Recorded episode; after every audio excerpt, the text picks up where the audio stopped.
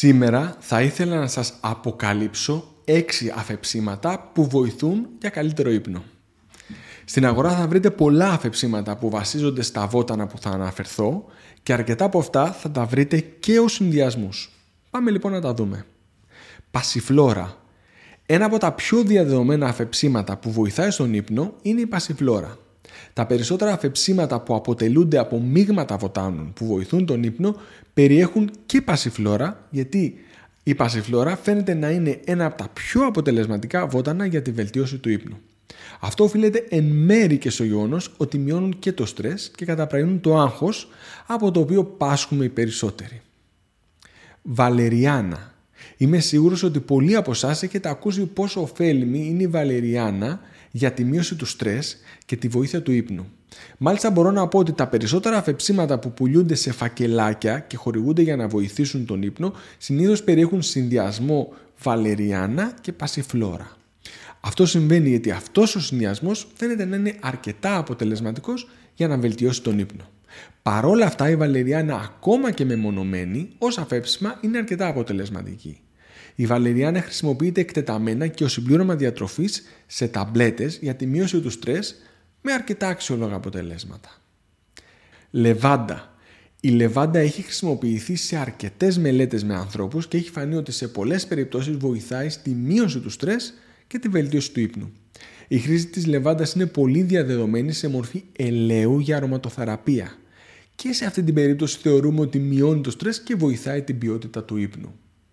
Χαμομήλι. Το χαμομήλι είναι ένα από τα πιο διάσημα σπιτικά γιατρικά κατά του άγχους που χρησιμοποιείται στην Ελλάδα ως καταμπραϊντικό από παλιά.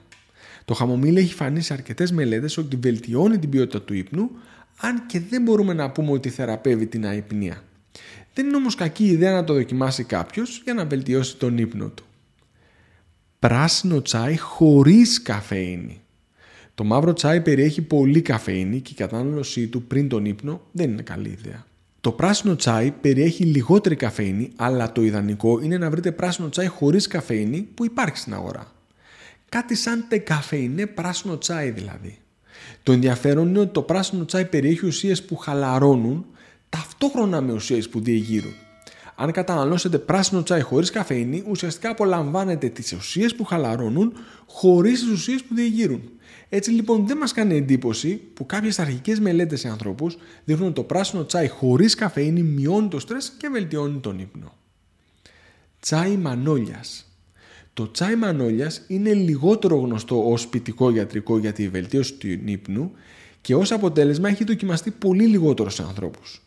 Οι μελέτες σε ζώα είναι αρκετά υποσχόμενες, αλλά δεν έχουν ακόμα εμφανιστεί αρκετές μελέτες σε ανθρώπους για να μας πείσουν για τη χρησιμότητά του.